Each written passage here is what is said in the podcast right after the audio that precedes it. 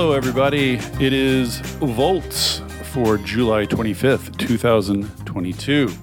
Volts Podcast How Biden Can Address Climate Change Through Executive Action. I'm your host, David Roberts. It now seems fairly clear that no climate legislation is going to pass this Congress before the midterm elections. After the midterms, Democrats are highly unlikely to retain control of both houses of Congress, so there likely will not be any federal climate legislation in the U.S. for many years to come. This is obviously to the country's immense shame. It means Biden finds himself in the same situation that Obama ended up in. If he wants anything at all to get done on climate change during his term, he's going to have to do it himself through executive action he has already begun announcing some executive orders. However, there is a case to be made that the president has the power to do much, much more. Two senior attorneys at the Center for Biological Diversity, Jean Su, director of their Energy Justice Program, and Maya Golden Krasner, deputy director of their Climate Law Institute, have been aggressively making the case for the past three years, laying out a broad suite of actions available to a president and accompanying them with arguments rooting those powers in statutory authority. They've just released a new report called The Climate President's Emergency Powers, which digs into what it would mean for Biden to declare a state of emergency over climate change and what sorts of powers that would grant him. In this moment of utter legislative failure, I wanted to talk to Su and Golden Krasner about the kinds of things Biden is capable of doing, which actions he ought to prioritize, how he should think about the hostile Supreme Court, and the political optics of governing so aggressively and unilaterally.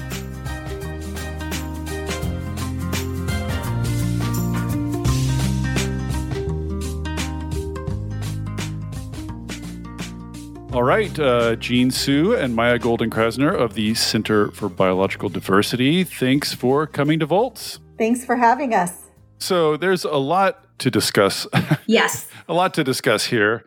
So I just want to start maybe with this sort of background assumption. Let's just assume, for the sake of our conversation, that Build Back Better does not miraculously rise from the ashes and and pass in the next whatever however much time we have to pass it a week or two let's just assume that it's dead dead that legislation is dead dead and that as all odds are pointing to that all the prognostications now say that democrats are almost certainly going to lose at least one house of congress in the midterms which will mean legislation is dead for the rest of biden's term that leaves us with what Biden can do on his own. Uh, you know, the very this has all um, happened before and it will all happen again. As they say on Battlestar Galactica, this was exactly the situation Obama found himself in, as we all remember.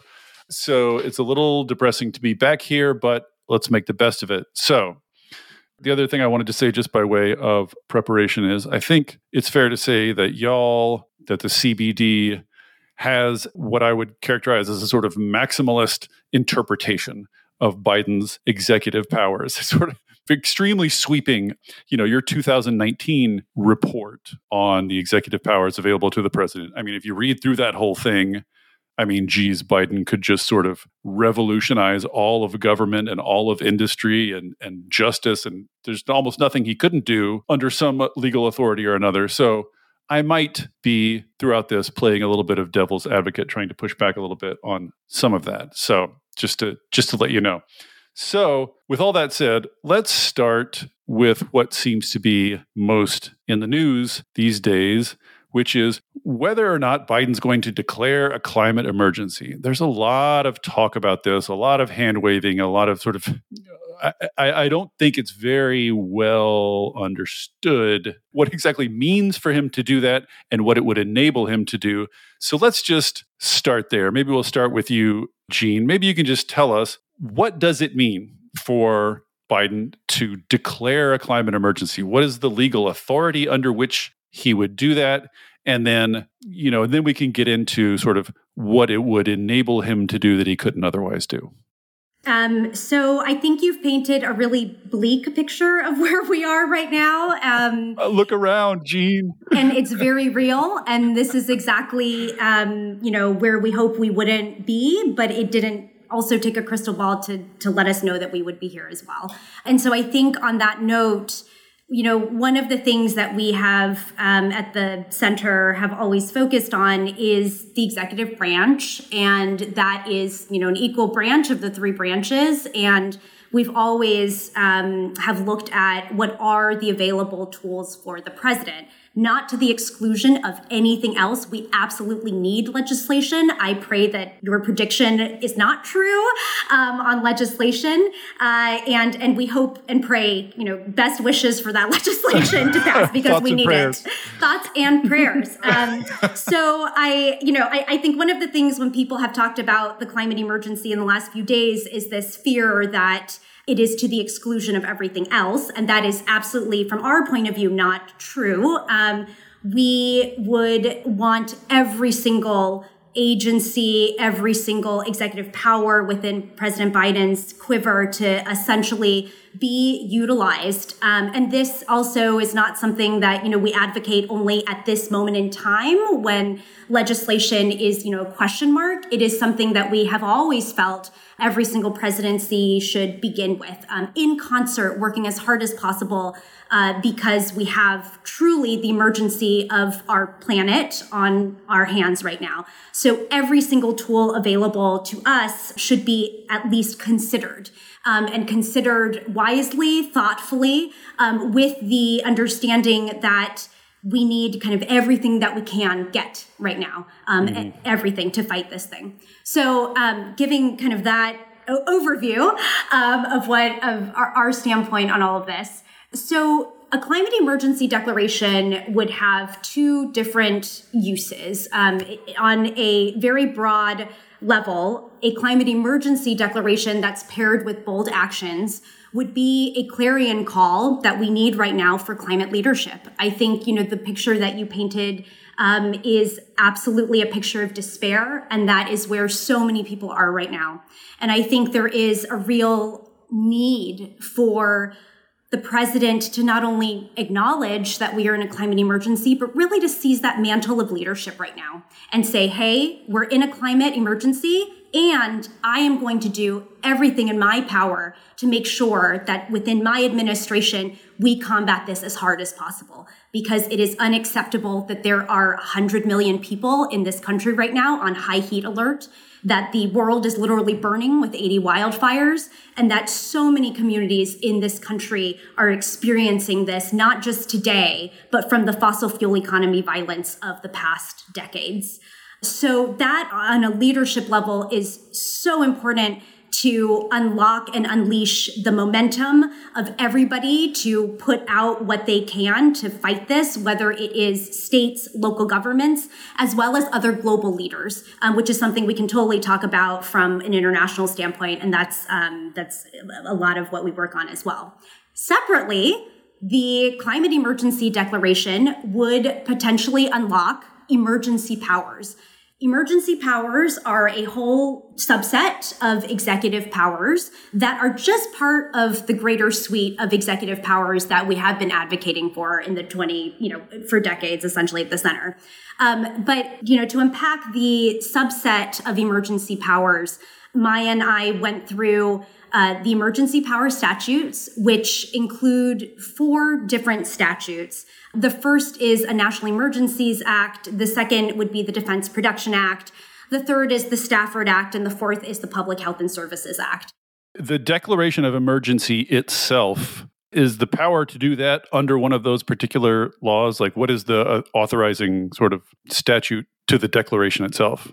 Yeah, so a dec- I think when people say declaration of a climate emergency, that could be interpreted in different ways, but one of them is the National Emergencies Act. Mm-hmm. So, under the National Emergencies Act, the president would declare an emergency, and that essentially triggers uh, 130 some statutory authorities. Um, but he has to actually pull something specific when he declares the emergency if he wants it to actually have some type of action. So, under that framework of 130 so statutory authorities, we've identified some of the most climate progressive ones that he, could potentially think about when he would pull the National Emergencies Act. And so, you know, the, the top ones of that for us um, would be looking at reinstating the crude oil export ban that was uh, basically overturned after 40 years in 2015. That would be the equivalent of shuttering 42 coal plants. To bring in the devil's advocate thing, you know, the sort of traditional, I think, conventional wisdom here is if you cut off crude exports from the US, you're going to suppress US production a little bit, but other countries will just ramp up their production to make it up. And other countries often have dirtier production than we do. So, wouldn't that reduction in greenhouse gases be a little bit of an illusion? I mean, wouldn't that just be a reduction of our greenhouse gases, but not overall greenhouse gases? How do you address that common argument? Yeah, so that argument um, has been countered by folks at uh, SEI, Stockholm uh, Economics Institute, and it's it's not the case. They find that if you do shut down oil production here in the United States or other parts of the world, it won't necessarily mean that it'll pop up somewhere else. And so the analysis that we've seen with the 42 coal plants analysis takes that into account. Um, and that's, you know, that's that. So, you know, I, I think the other part of this, though, is looking at I think that gets into greater supply side arguments, which we can totally go into right now because that is a common break and debate. A lot of these executive moves you're talking about have to do with supply side work, supply side slowing or cutting off either domestic production or uh, exporting. So might as well get into it now. So why why should we think that the U.S. cutting back on production or exporting would have this global effect? Well, first of all, I mean, as as Jean says, there's been significant research that shows that ending production or slowing down production actually results in a net global reduction of use of fossil fuels. So it's not actually true that, you know, for every barrel that we stop producing, we import another barrel from somewhere else or we need another barrel from somewhere else. That's not actually how it works. Fossil fuel supply actually helps drive demand. So from our perspective, climate policy has to address both. And, you know, we've really spent decades trying to reduce fossil demand and really our, our policies have focused on that critically, but not supply. And here we are in today's climate crisis and it's a policy failure that we can avoid by reducing supply and demand at the same time. On top of that, we have enough oil in our existing leases right now to meet demand. Mm-hmm. And at the same time, there's already way more fossil fuels under production and planned. And the fossil fuel industry is planning huge projects going way into the future that can safely be burned to stay under 1.5 degrees Celsius. Yes, this is a crucial background fact. I just want to, you know, put an exclamation point next to it. I, I feel like listeners to this podcast probably know this by now, but at this point, it's been analyzed up and down a million ways. If current oil and gas fields produce to their capacity, we're going to shoot past 1.5. Never mind exploiting new oil and gas fields, right? So when it comes to oil and gas, there's there's no margin left, really. Exactly. So climate science is showing us that that 40% of already producing deposits have to stay in the ground to avoid the catastrophes of 1.5, just as you said. So, but at the same time, we've got fossil fuel companies who there's a new study out showing they make $3 billion a day in pure profit. Ugh. And so they're looking at, you know, they're looking at undeveloped reserves of up to according to this study, $100 trillion. And so they're not giving up. They're going to push and push and push and push. So we, we can't ignore that. They've got money to, you know, buy politicians, to file lawsuits. They're constantly pushing and pushing. And so we really, our climate policy can't just focus on renewables without pushing back on what the fossil fuel industry is doing. But uh, let me toss in here, and, uh, we're getting ahead of ourselves again into the international stuff. But it's it seems notable that there are other sort of analogous um, wealthy democracies you know, like Norway or whatever, that are doing a lot on climate change on the demand side, but they aren't particularly cutting back on production. Is there a, I mean, would we be the first to really grab onto to this, or or is or is there an example of another country that is attacking both demand and supply? Yeah, so there are um, there's a new I think you've nailed you know or whatever whatever the expression is, but that that is essentially the problem that we face, right? There are hypocritical policies. Saudi Arabia actually exports um, a ton of their oil because they profiteer more from that, and also are electrifying themselves using solar. Mm-hmm. I mean, that's uh, you say it's hypocritical, but it's the standard. I mean, that's the that's the standard among oil and gas producing countries. Absolutely, and it is the standard that has gotten us to the climate emergency and the climate catastrophe that we are here right now. Right. The U.S. has an exceptionalism reputation that it, it you know it feels it feels and fuels itself with, um, and I think we have been so furious at urging these movers and these oil and gas producers to change their tune. We absolutely have to because that is what science is telling us to do. Mm-hmm. And so, yes, would the US be one of the first to do it? Um, absolutely. Would that be a game changer and a signal to the rest of the world? Absolutely. Is that what we need to actually keep our emissions down? Absolutely. And so these are the hard choices that need to be made in a political atmosphere where fossil fuel companies really have such deep, deep influence on every single part of our government and these choices. Mm-hmm. There's no world in which we are safe, in which the U.S. continues to produce oil and then exports it, like the other, like Australia. You know, we, we can't we can't continue to extract fossil fuels and send it away to be burned elsewhere or to be turned into petrochemicals or plastics, which are very toxic processes themselves that also pollute the planet. Well, I mean, the conventional wisdom, the conventional approach is just all the countries of the world join hands and reduce their demand in concert. And that is what ends up reducing supply because there's no demand for the supply. You just don't buy that model. Well, I mean, you know, we've we've been going to the climate change negotiations for the last uh, 17 years, and um, and we that was the initial idea about the treaty. Right now, um, when the Paris Agreement and all of its predecessors were crafted, none of them had the word fossil fuels in them, and that is purposeful. It is purposeful that all of those climate change COPs have been sponsored by fossil fuel companies. Um, it was only last year, for the first time, that we finally got fossil fuels into the decision that came out of last year. And that is after decades of this type of agreement system. But one thing I did want to get back to you, Dave, is that there is a new alliance called the Beyond Oil and Gas Alliance. Mm-hmm. And this actually is set up to get first movers on their way. Um, it is led by Costa Rica and Denmark. So small countries, but these are countries actually trying to deal with both uh, supply and demand at the same time. And they are pushing different states like California, et cetera, to basically get on that same train. And that's the type of leadership that we need right now. And, you know, yes, would it be unprecedented if the American government did that? Absolutely. And that would be the shining star of what we need right now for the climate catastrophe. All right. Well, we're going to return to the political economy questions later. I, I feel like I jumped ahead too much. We had the whole discussion about about supply side, but let's return to the power. So the first thing Biden could do that would be enabled by the emergency declaration is reimpose the crude oil export ban. So let's go down the list again. What's number two? So number two, um, well, it depends on where you want to go, whether you want to go finance or or renewables. Um, but let's let let's go for finance because a lot of people are are interested in this one. Um, there is a, a, another power that is the most frequently invoked NEA power, um, and that is with the International Emergency Economic Powers Act, which we belovedly call IEEPA.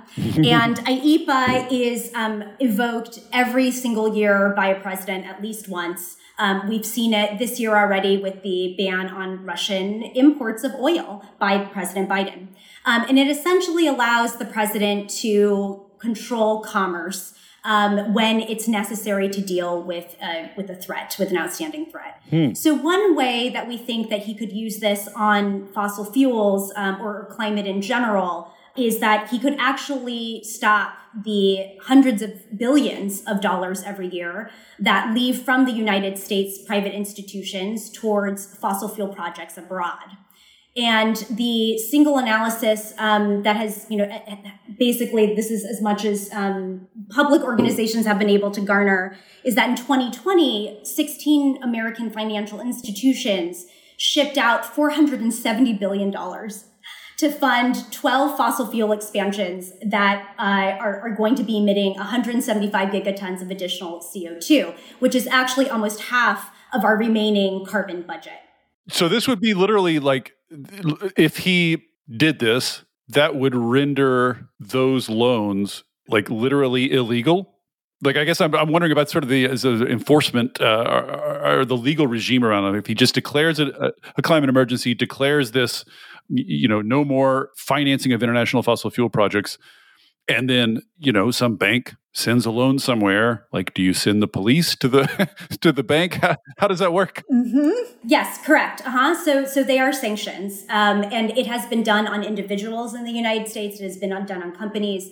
During the apartheid era in south africa if anybody was sending finance oh, right, or right. goods over to south africa yes if you do that you you will be sought after. That is against the law Right now, it's in place for financing Russian businesses, for example. Mm-hmm. So and it is under the International Emergency Economic Powers Act, or IEEPA. Right, right. And so, has there been a case of that being enforced? Like, is do you have a case of like a company getting dinged for doing that, or yes. or is it mostly obeyed? It, so it is obeyed, and there are um, sanctions on those who violate it and when I say this is normal, this is the most normal emergency power that is used every single year. Mm-hmm. Um, so there are violations and there's general compliance as well. So there's kind of a there's a there's an infrastructure set up to to enforce it. Mm-hmm. There is a very robust infrastructure with IEEPA to set this up. It's been in place for also for transactions with Iran mm-hmm. and um, fossil fuel financing as well. So um, often it's used up for particular countries, but it doesn't necessarily have to be. Is it fair to say that this would be the most sweeping use of it? Because no, you know, no financing fossil fuels is pretty big sweeping uh, prohibition. Is this notably more ambitious than those previous uses of it, or do you think it's sort of in keeping? I think it's in keeping to a certain extent um, because it's just, I, I mean, in terms of the amount of dollars, I think that we've you know, for certain countries that are sanctioned, for example, I think there there are billions of dollars involved with that. Mm-hmm. Um, but you know, I, I, do think this is keeping consistent with the Biden administration's own view on finance towards fossil fuels. They themselves last year at the um, climate change conference did a historical pledge to stop putting public finance into fossil yeah, yeah. fuels. I remember that. And so this is, and we all um, were so, you know, I mean, that, that, that was laudatory and that that was a great thing that Secretary Kerry has committed to do. So this would be an extension of that principle towards our uh, private financial institutions. And I think, um, given our you know different discussions that we've ha- we've had with uh, you know people on the Hill, this one is also politically savory, mm. and um, it is a it's definitely um, pulling finance from fossil fuel projects really kind of looking into our own footprint um, into the, the tremendous and dirty emissions that are happening abroad is just common sense. Um, and so I, I, think that this one in particular is a powerful um, and important tool under the NEA. Got it.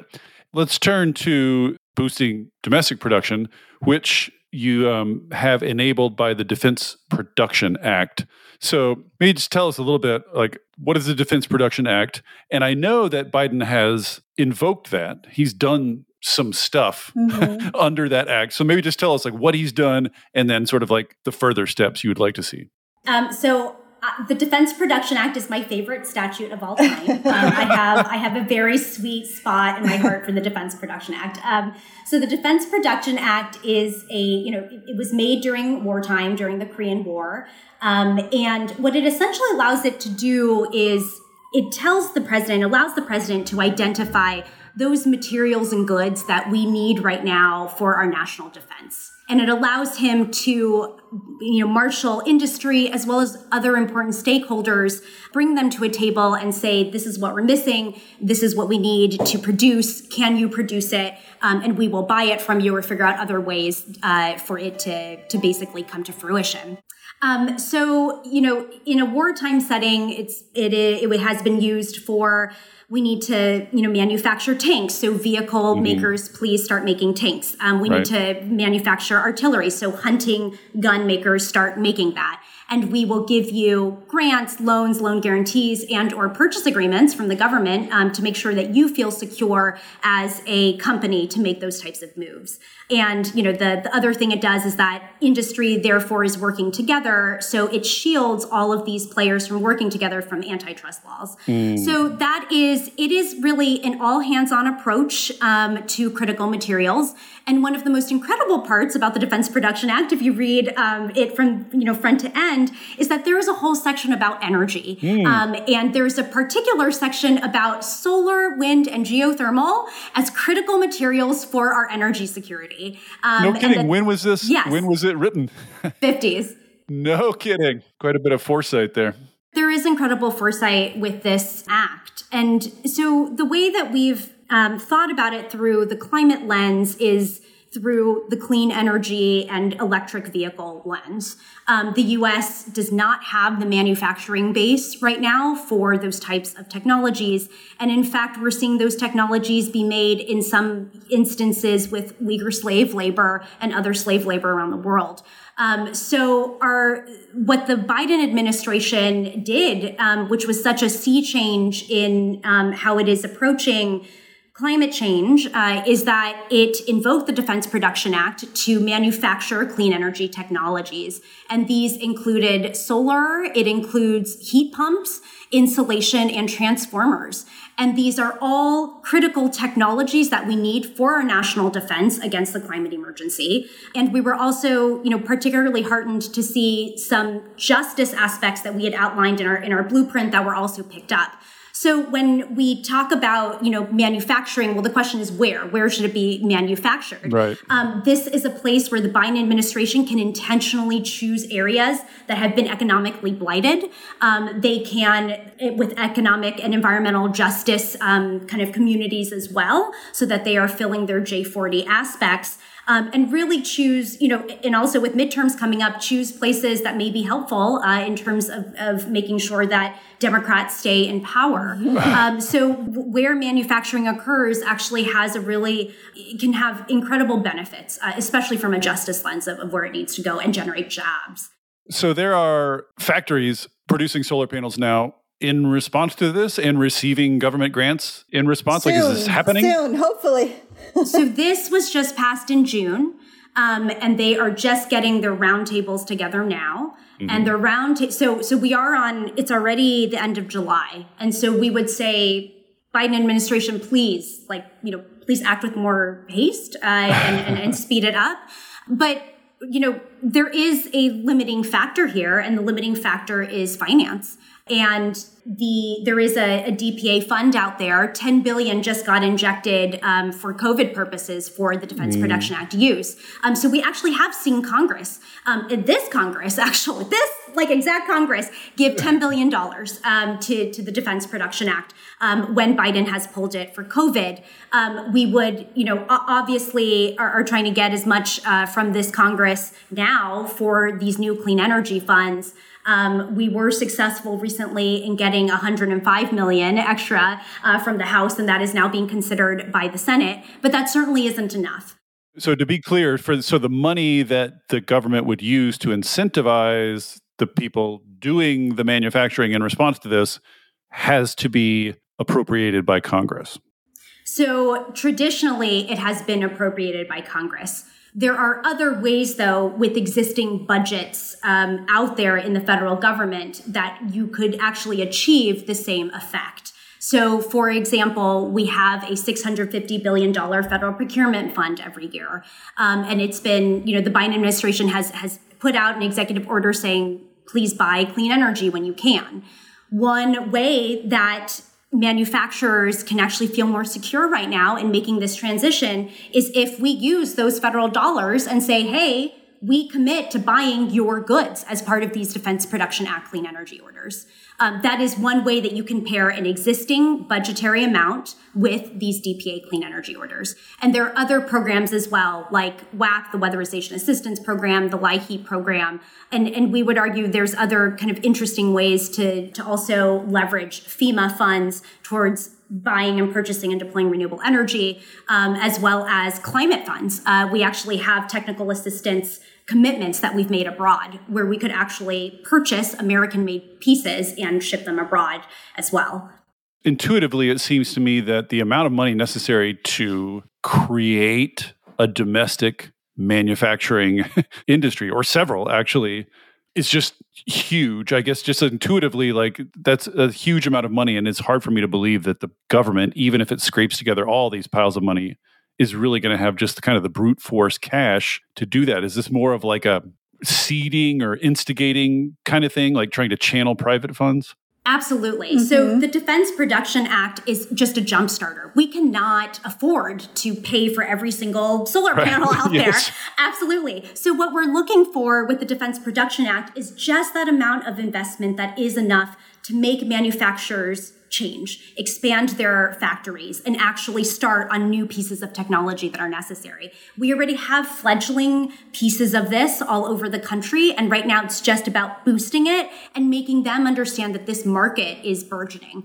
Um, and so we're not looking for the full, you know, we, I mean, we can't even get what we need for BBBA. so um, we just need that seed funding and that investment funding. And it doesn't have to just come from the federal government. We have state government surpluses. My gosh, the, the you know California government is has a huge surplus right now. We have state governments. We have private companies first movers like Apple and Google, et cetera, who also may be interested in putting their private capital um, and, and committing to purchasing non-Uyghur labor clean energy goods. So th- there's a lot of potential in what the DPA can do. And we're really heartened to see that in the clean energy orders, he can also further expand that to other technologies that we would need. For example, in the transportation sector uh, with electric vehicles, e-buses, and charging stations. One of the other helpful things too is that it can bring together industry all along the supply chain. Mm. So if there are supply chain disruptions or things that are also blocking the ability of companies to manufacture things here, it's a way to bring everybody together to figure out how can we coordinate, how can we um, unblock that that issue too. And there's also other financing mechanisms like Jean was saying, and there's like public private partnerships and loan programs through various departments of the federal government too. So it's just really a great way to coordinate and be creative in terms of coming up with funding. Okay, so so far we have halting crude oil exports, cutting off private funding for international fossil fuel projects. We have uh, marshaling domestic manufacturing industries for clean energy technologies. Maya, is there a number four that you want to get in a mention of here? Well, we can get into some of the um, production side issues. So, for example, we can suspend production on fossil fuel leases, leases in our oceans, especially the Gulf and the Arctic, under OCSLA. Under which now? It's the Outer Continental Shelf Lands Act. Exactly. And so that's that's kind of a major one for fossil fuel production. You mean that would stop all like what does that mean? How how how big of a piece is that? How much um, on the outer continental shelf is going on now, and how much would be cut off by that?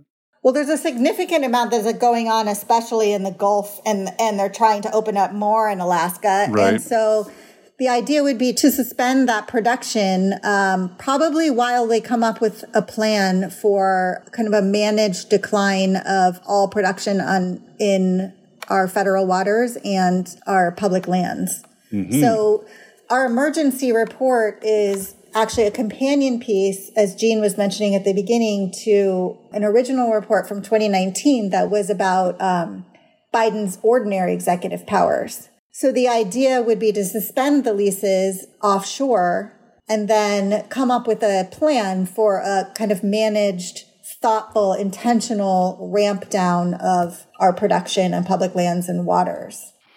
Uh, but didn't Biden just recently notably not do that?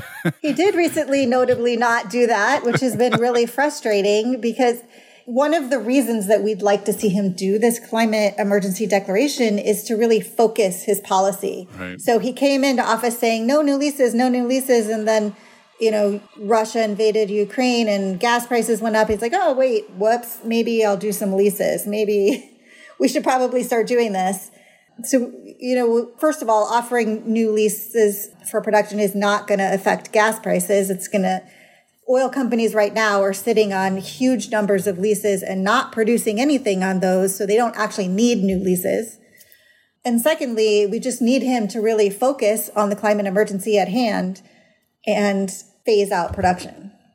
Um, you know, there's the sort of generic argument about you know supply side versus demand side policy but then there's also a more specific argument which is right now specifically you know, there's this situation with Russia invading Ukraine. Russia is cutting off gas supply to some people. There's this crisis like you know europe is supposedly heading for uh, shortages and and gas prices are uh, natural gas prices are spiking so what about the argument that cutting back us production at this particular moment while the crisis of russian gas is going on is just going to make that crisis worse make those gas prices even higher make European shortages even worse? Like, how do all these um, supply side things you're talking about interact in your mind with the Russia situation? Mm-hmm.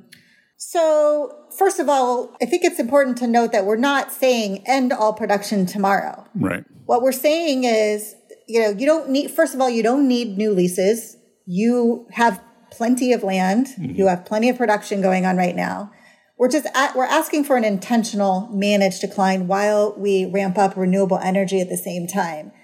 And secondly, the oil industry is always going to have price spikes, economic pain, and price gouging. As we said, they are making huge profits right now, $3 billion a day, and that's expected to be even higher this year while gas prices are up, while people are hurting. So the solution to the both the climate crisis and you know gas prices is really just to get off of oil as fast and transition as fast as possible to renewables creating jobs in the process. You know and and the other thing for domestically oil prices are controlled by refineries too that also manipulate the market to keep prices high.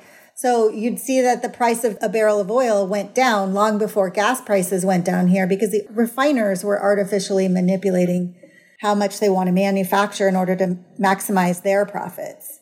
Yeah, I'm not sure people appreciate that when Biden goes to oil companies and says, please produce more so that we can lower the price of your product.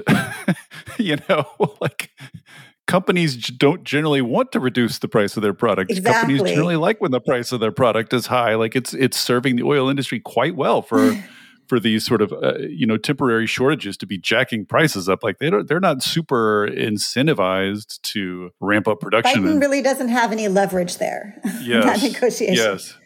I, I, you know, so much of the inflation issues that we're seeing right now is purposeful price gouging by oil and gas companies. Uh, you know, Mayor Pete was talking about this the other day in his explainer of, of all of this and how he doesn't understand um, why gas price, you know, oil prices fell a bit, but gas prices are still, you know, still artificially up there. Um, so I think it is important for us to recognize the very thoughtful and intentional way that oil and gas companies are controlling what is happening right now, um, and that the supply issues um, going on in, in the long run for us to really deal with inflation and fossil fuel price volatility. The one way to actually get out of that is to get off of oil and gas. And that is completely antithetical to any new leases. Any new leases that are allowed right now are basically locking us into decades more of that type of dependence. And that is the opposite way we need to go for energy independence. And if you think about it, I mean, every dollar that we're spending right now to push fossil fuels is a dollar that is not going to renewable investment. And so mm-hmm. we, we just really need to be pumping everything we can to make that transition as fast as possible. And we're not saying it's going to be painless, but we have no choice at this point. And that power that you're just discussing, Maya, um, is not an emergency power. That's just something the president can do. s- something that, that is within presidential authority, the continental shelf thing, or is that a, an emergency thing? So, in order to suspend production on leases in our oceans, that's an emergency power. What about on public lands? On public lands, uh, so what he can do is every time they kind of update their um, resource management plans, which are their mm-hmm. sort of their overarching plans on what lands are going to be open for leasing, where is there going to be production, they can say these lands are not going to be open for leasing. We're not going to lease these anymore, for example. Um, so that's ordinary powers. Um, the Department of Interior can also withdraw leases if they were issued illegally or as a result of fraud. Mm. And there's an argument there that the oil companies have been operating on the fraudulent basis for years and have been deceiving. Because of hiding their knowledge of climate change, because of that mm-hmm. or, or something? Yeah. You know, and as I said, areas that haven't been leased yet can be withdrawn from consideration under ordinary powers under OCSLA or through the resource management plans for public lands. And then for places that are legally producing right now, they wouldn't be shut down tomorrow, but they would be sort of thoughtfully ramped down. And actually, whenever oil companies sign leases, in their leases, they come with um, clear language that says that the leases are subject to restrictions, including the possibility of lease suspensions or limitations on rate production. So they've already signed that they understand that that's sort of comes with the deal of having a leasing our public resources. Got it. All right, we've covered quite a bit of power that Biden has, although I, I, should emphasize here to a listener that we have barely scratched the surface. I would encourage them to go uh, check out your 2019 report. It is uh, capacious in its detailing of sort of uh, his powers to do various things uh, on the supply and on the uh, uh demand side. But before we use up all our time, I want to get to a couple of, I guess, political questions, what you call political questions. To begin with, the Supreme Court, the Supreme Court, mm. yes, is cartoonishly bad at the moment and looks to be bad. you know, geez, for the rest of our lifetimes. So to what extent is Biden executive action constrained by the Supreme Court? Like I my just my assumption is anything he does somebody's going to sue and it may or may not end up at the Supreme Court. So I guess I guess my question is how confident are we in the legal case for these things and, what do you, uh, you sort of what do, do are you nervous about the Supreme Court's jurisdiction over this stuff? being nervous about it, I guess, isn't really isn't really the issue because it is what it is. So all of the actions that we recommend are solidly grounded in existing law. We want Biden's actions to be upheld in courts, and we crafted the recommendations we think to achieve that. But that said, the unfortunate current reality is that the fossil fuel industry and red states are going to sue over anything that Biden does, like you said. Mm-hmm. It could be minor and incremental. And, you know, unfortunately, a lot of the times we're seeing the outcome of the case is decided not on the strength of the legal claim, but the identity of the judge who decides it, including at the Supreme Court. Yep. You know, some issues, some setbacks are inevitable, but there's going to be some cases that are brought before fair judges who are going to uphold them. Um, and so, you know, we don't see the Supreme Court as a reason for inaction, but more as a reason for Biden to act even more urgently. I think one example of what you're saying, you know, that they're going to challenge anything is that when Obama's EPA first adopted the Clean Power Plan, it and some big environmental groups said, okay, this is the way to go, not some, not a bolder move under the Clean Air Act because it saw it as this small incremental step that the Supreme Court would definitely uphold. And look what happened. So, yeah, um, you know, so we think that it's important to take emergency actions that are going to save lives, make the world a better place, and just have Biden enact them. And if the Supreme Court strikes it down, then Biden should get up and use his bully pulpit to explain why it's such a problem. You know, explain what's so important about enacting bold climate measures? Also, on the Supreme Court, I mean, there, you could see them ruling against this or that specific executive order for this or that specific technical legal reason. But is there anything like, like, you know, when it comes to the EPA case, there's this major questions doctrine, mm-hmm. which, you know, depending on what side of the bed John Roberts gets up on.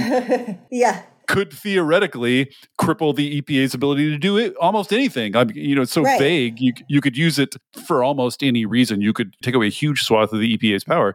Is there something similarly sort of legally radical that the Supreme Court could do to constrain the executive powers of the presidency in general, or is this more of a battle by battle kind of thing? I mean, I think it's a battle by battle thing. The Supreme Court's going to strike down whatever they feel like striking down, like Roe. Clearly. For example, you know, I, I don't want abortion anymore. I'm striking this down. I'll make up a reason. It's, you know, based on what people in the 15th century thought about abortion. That's fine. I'll just make it that, yeah. you know? And so, um, you know, our hope is that if Biden takes these really bold actions and, and people see that they're life saving and, and they kind of start down the path, they're going to be harder to reverse. So that's one hope.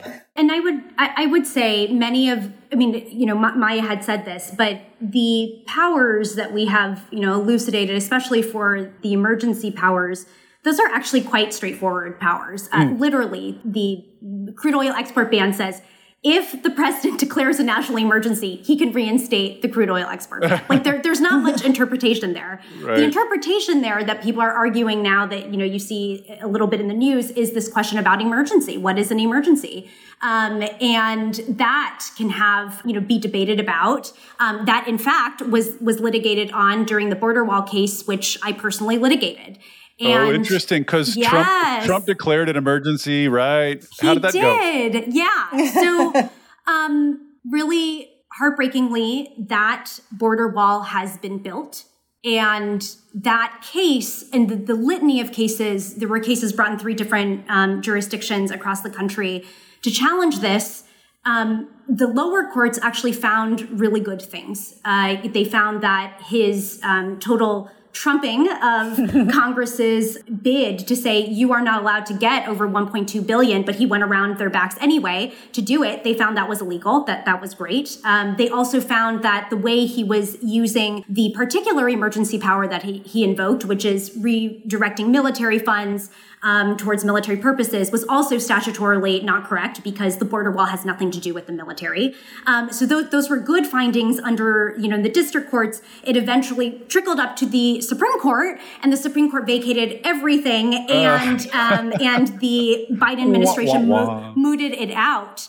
But the the one um, in our case uh, in the D.C. district, one very good thing actually was um, came out of that decision, and it was the fact that the term emergency is a political question and that courts cannot uh, oh yeah interesting yes. i was gonna i was gonna ask about that so yeah, absolutely the president's ability to decide what is and isn't an emergency that's not within the courts like the court can't come in and say we disagree that this is an emergency. I mean, well, the district court, at the very least, on this set of cases, said that's a political question.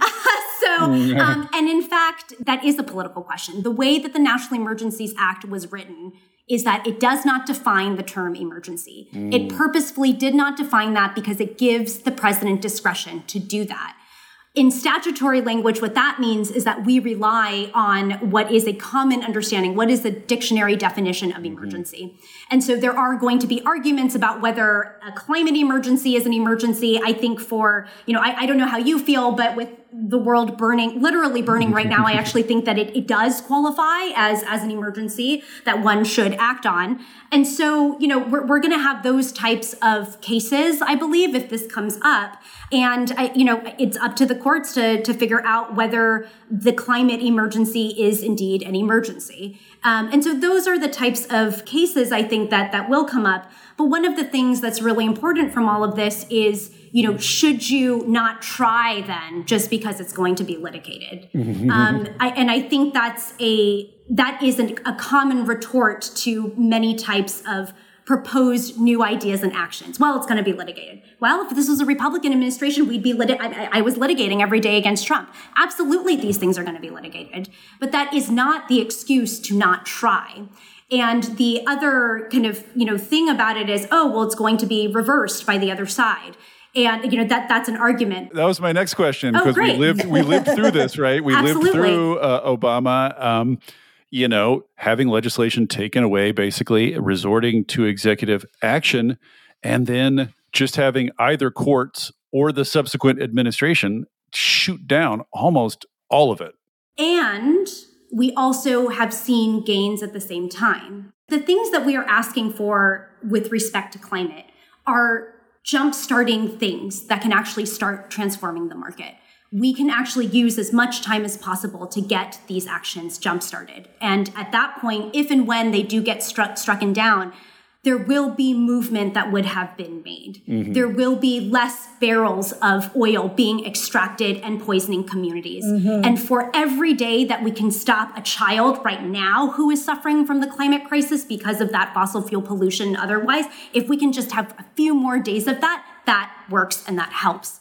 And I think perversely, we have seen the border wall the border wall was challenged. It was eventually mooted, but guess what? That border wall is still there. Yeah, facts on the ground, as they say. That is in the ground. That is an executive action that was essentially mooted out, but it is there and it is a monstrosity and it is still in its destructive mode. If we think about it that way in a perverse way, executive action actually does a lot. And even if it gets reversed later, it will have impacts. And hopefully, on the pieces we are talking about, good impacts that will last and trigger something much greater for the transition.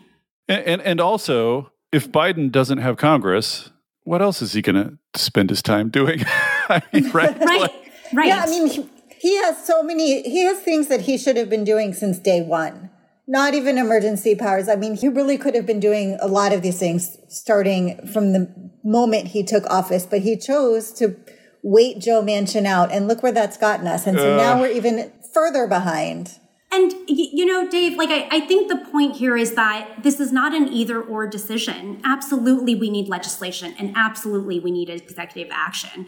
Um, I, I, think like that bifurcation is just false. Mm-hmm. We need a both and, and we have needed that from day one. From day one, he could have stopped all new oil and gas leases. He actually went in the wrong direction. Um, from day one, he actually could have started producing less and less oil from existing leases you know, he could have also increased the standards of our car emissions, which he has not raised uh, it to even back to what the Obama administration had. Uh, so these are pieces in his pocket that he has had.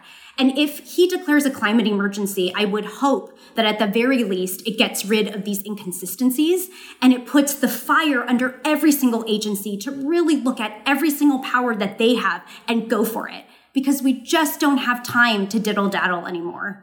well, let me, as a final question, then, you know, let's talk about politics because I think it's fair to say that Biden himself is probably a sort of small c conservative, institutionalist, uh, doesn't like to. He's a senator radical. Yes, he's a, he's been a senator. You know, he was a senator for whatever 107 years. So that's very deeply in his in in his bones. And I think the administration probably as a whole, if you if you look at it, is pretty small z conservative. Has not really been willing to do things radical. I mean, one of the reasons, as you mentioned, is they're scared anything they do that's sort of bold or out of the ordinary or that goes against fossil fuels is going to absolutely put the final stake in the heart of any chance of legislation. But, you know, as I think we've discussed, it looks like that ship has basically sailed at this point. But let's just talk about the politics of it because it's not clear at all to me that this would be good politics for Biden. I mean, it would look like and it would be characterized by the right and probably a bunch of jerks in the mainstream media as basically Biden couldn't get legislation. He couldn't get people together to sign off on legislation. So now he's being a dictator and he's just ramming through the far left agenda and he's going to cut off our energy production that makes America great and he's going to raise energy prices and you know I don't you don't have to guess at the kind of attacks that this would bring so and you know like Biden doing a bunch of stuff that's unpopular and then Democrats losing in 2024 and Republicans gaining a trifecta would be worse than anything uh, you could imagine. So, aren't y'all a little nervous, at least, about counseling this kind of thing? Do you think about the political implications? Do you worry about the political implications? Do you think I'm wrong about the political implications? Well, there's a recent poll that shows that 58% of Americans actually say they would support a climate emergency declaration if BBBA doesn't pass, which it looks like it's not going to. And 80% of Americans think the government should be doing more to support climate. And, you know, we're seeing huge percentages, 100 million Americans under a heat warning. Um, we have fires raging across the country, across Europe. You know, I'm in the South, in California, people in the Southwest, we're basically facing a permanent, humongous drought right now. And I, so I think huge percentages of Americans are feeling the climate emergency in these palpable ways. And it's getting to a breaking point for people calling for change and the urgency of transformation. But it sure seems like freaking out about gas prices. like, yeah. like they're like, oh, we're very concerned about climate change. Whoa, what gas prices? Never mind all that. Never mind all that. Bring my gas prices down. It just doesn't. I'm not sure that the the support for climate has the, the endurance or the depth that just the general American aversion to taxes and high prices has. I think the so to answer that question, yes, we think a lot about politics and mm-hmm. um, how this would affect people and, and what they're thinking. Um, I think a national climate emergency and the powers that he chooses to pull from there have to be extremely intentional. At the end of the day, here, we're trying to protect the American public. And what they need to know right now is that they will have some safety in the face of the burning wildfires and heat waves that they, they have right now, as well as the hole that's being burned in their budget because of this inflation. So there has to be um, absolutely an intentional plan for phasing out existing fossil fuels. That's not um, that's not something that is you know particularly controversial in any way. It's just we need to get off this. And at the same time, we are seeing so many people in the public really put those two together that climate and everything that's happening and vulnerability to oil and gas really means getting off of it. We are seeing a better, um, better understanding that solar and clean energy and e vehicles, um, if they can actually be penetrated down to low income communities, that people are very excited to get it um, we work with communities on the ground. You know, I think there's this polling out there and elites sitting in, you know, their desks and doing that. We get to talk to people on the ground who are suffering every day from this.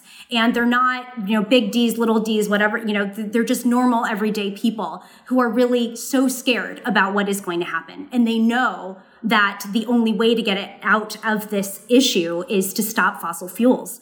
Um, and so, you know, whatever the president does, it's about getting to that end, but doing in a way that is safe um, and that essentially protects our most vulnerable communities first. And I think there are absolutely ways that we can do that by using the many different executive powers that he has to map out that plan super intentionally. Maybe he should just call the plan Making America Great Again. Uh, Maybe that'll work. Well, uh, this has been super illuminating. There's been so much vague talk about executive action lately. It's really nice to get some concretes and some specifics and, and hash through them. So, Jean Su and Maya Golden Krasner, thank you so much for coming and spending all this time. Thank you. It's been fun. Thank you, Dave. It's been an honor and pleasure.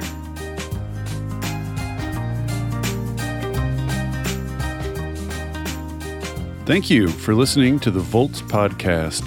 It is ad free powered entirely by listeners like you. If you value conversations like this, please consider becoming a paid Volts subscriber at volts.wtf. Yes, that's volts.wtf, so that I can continue doing this work. Thank you so much, and I'll see you next time.